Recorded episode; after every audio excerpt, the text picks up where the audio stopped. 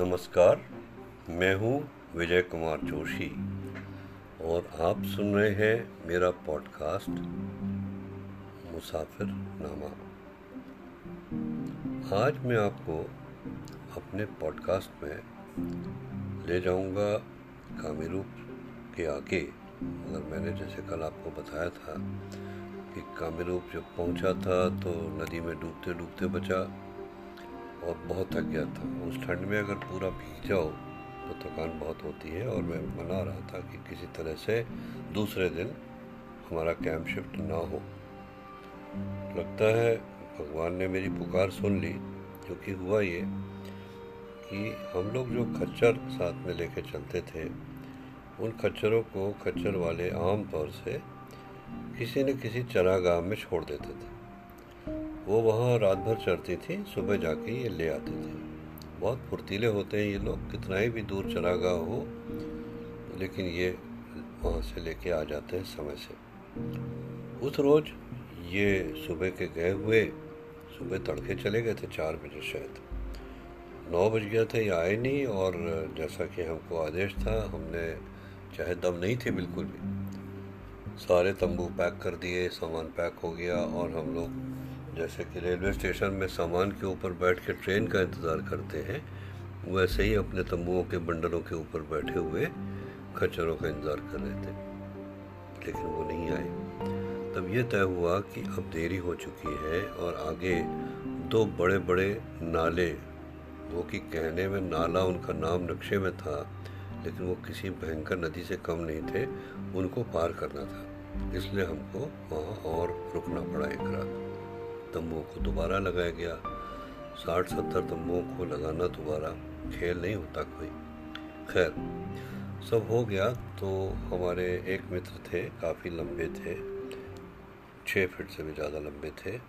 मैंने देखा कि वो कामिरूप नाले को एक बाँस लेके गए हैं और कामिरूप नाले को पार करने की कोशिश कर रहे हैं। वो अच्छे तैराक थे। मैंने ये भी देखा कि जब वो बीच नदी में पहुँचे तो पानी उनकी गर्दन तक था। मैं सोचने लगा कि मैं पाँच फुट छः इंच का इंसान, जब बीच नदी में पहुंचूँगा तो पानी कहाँ होगा? और मुझे वैसे भी पानी से बहुत डर लगता है। खैर साहब, दूसरे दिन फिर वही एक्सरसाइज हुई, तंबू पैक हुए, सब चले।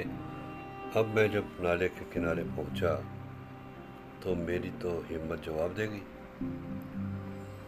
तो मैंने सोचा कि क्या करूँ?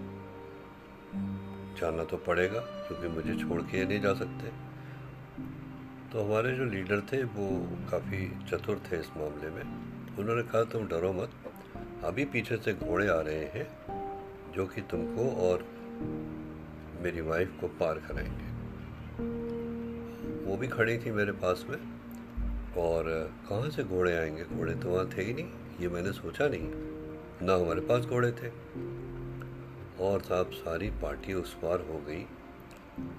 और हमारे लीडर भी उस अचानक कूद पड़े पानी में। और उनको तैरना आता था। वो कुछ दूर तक तैरे भी बहुत ठंडा पानी था। और उसके बाद उनकी श्रीमती जी मुझको बोली, अरे, देखो देखो, इसको रोको। और इसके पहले मैं कुछ कहता, वो भी पानी में कूद पड़ी। साहब अब हम तो फंस गए ना। पीछे से एक पोर्टर आ रहा था, जो शायद मेरे लिए छोड़ा गया था। लुबजंग उसने कहा, मैं आपको लेके चलूँगा, आप डरिए मत। उसने मेरा बायां हाथ पकड़ लिया और हम पानी में उतरे। डरते डरते, ठंडा तो खैर था ही, क्या कहूँ, कोई भी पानी वहाँ का गर्म नहीं होता। फिर भी और नदियों के मुकाबले में थोड़ा कम ठंडा था। लेकिन साहब बीस धारा में जब पहुँचे और दो तीन घूट पानी में पी गया और करंट इतनी स्विफ्ट थी कि उसका हाथ न जाने कब छूट गया और मैं तीन चक्कर खा गया वर्टिकली। किसी तरह से एक बार गर्दन मेरी ऊपर निकली, उड़प से मैंने सोचा, आज तो हो गई छुट्टी। एक हमारे कलीग थे बिमलेंदु डे अभी बेचारों का पिछले साल स्वर्गवास हो गया। लंबे थे काफ़ी। डिप्टी लीडर भी थे।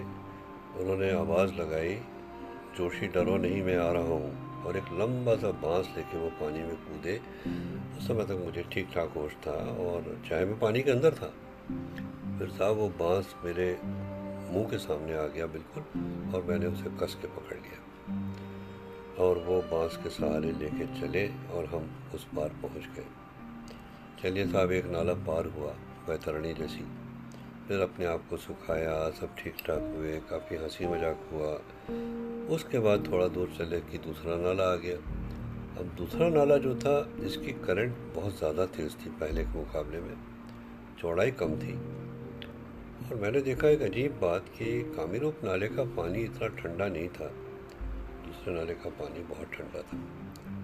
और जब पार करने लगे तो फिर वही प्रॉब्लम अब की बार मुझे दो पोर्टर्स ने पकड़ के रखा था। फिर भी न जाने कैसे मैं बीच धारा में जाकर डर गया। चाहे मैं डूबा नहीं था पानी में, क्योंकि पानी मेरे कंधों तक था। तो एक हमारे यहाँ बेरर था तेजू राम जेसाई में। मैं उसको तोदू राम कहता था, उसकी तोद बहुत बड़ी थी। वो उस पार से चिल्लाया, साहब, घबराओ मत, हम आई थे। और था, वो एक छलांग में मेरे पास आ गया। हनुमान जी की तरह उसने मुझे अपने कंधों पर उठा लिया और उस पार ले जाके रखा। उस दिन मैंने मनौती मनाई थी कि जो मुझे पार करा देगा, सकुशल, उसको मैं पाँच रुपए दूँगा। उस ज़माने में पाँच रुपए की बहुत कीमत होती थी, जनाब। आज की तरह नहीं कि पाँच रुपये भिखारी भी नहीं लेता। मैंने अपनी शर्ट की जेब से वो गीला नोट निकाल के फ़ौरन उसको पकड़ाया। बोला, ये क्या कर रहे हैं? साहब मैंने कहा, भाई, ये मनौती मानी थी तो पूरी करनी पड़ेगी। खैर, उसने ले लिया। फिर वही एक्सरसाइज कपड़े सुखाए, अपने आप को सुखाया।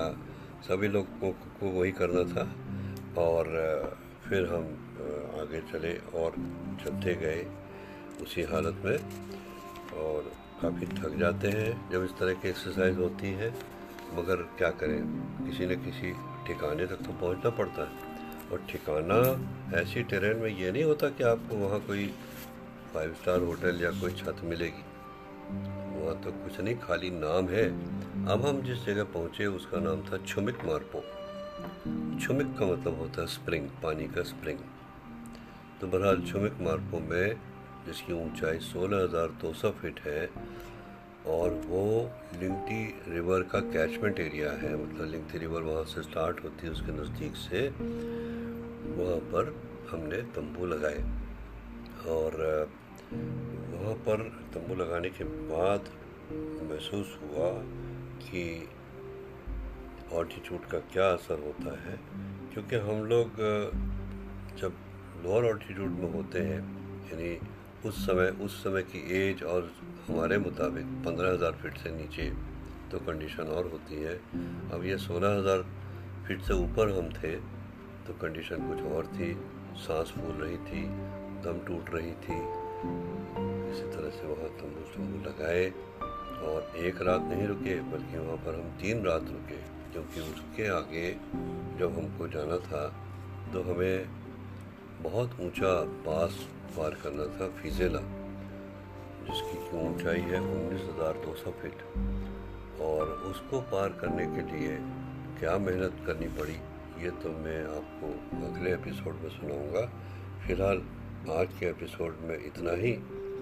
एक चीज़ अच्छी थी कि पटसो कैंप के बाद एक सिस्टम ये बना लिया था कि हमारे जो स्पेयर म्यूल होते थे, वो वापस मनाली जाते थे और वहाँ से हमारी चिट्ठियाँ और सब्ज़ी वगैरह लेके आते थे।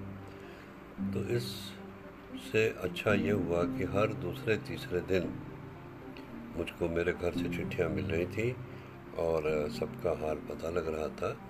और ये बात है 11 अगस्त 1975 की, जब हम छुमिक मार्गों में थे। 12 अगस्त को हम कहाँ पहुँचेंगे? कैसे पहुँचेंगे? ये तो मैं आपको कल बताऊँगा। तब तक के लिए नमस्कार।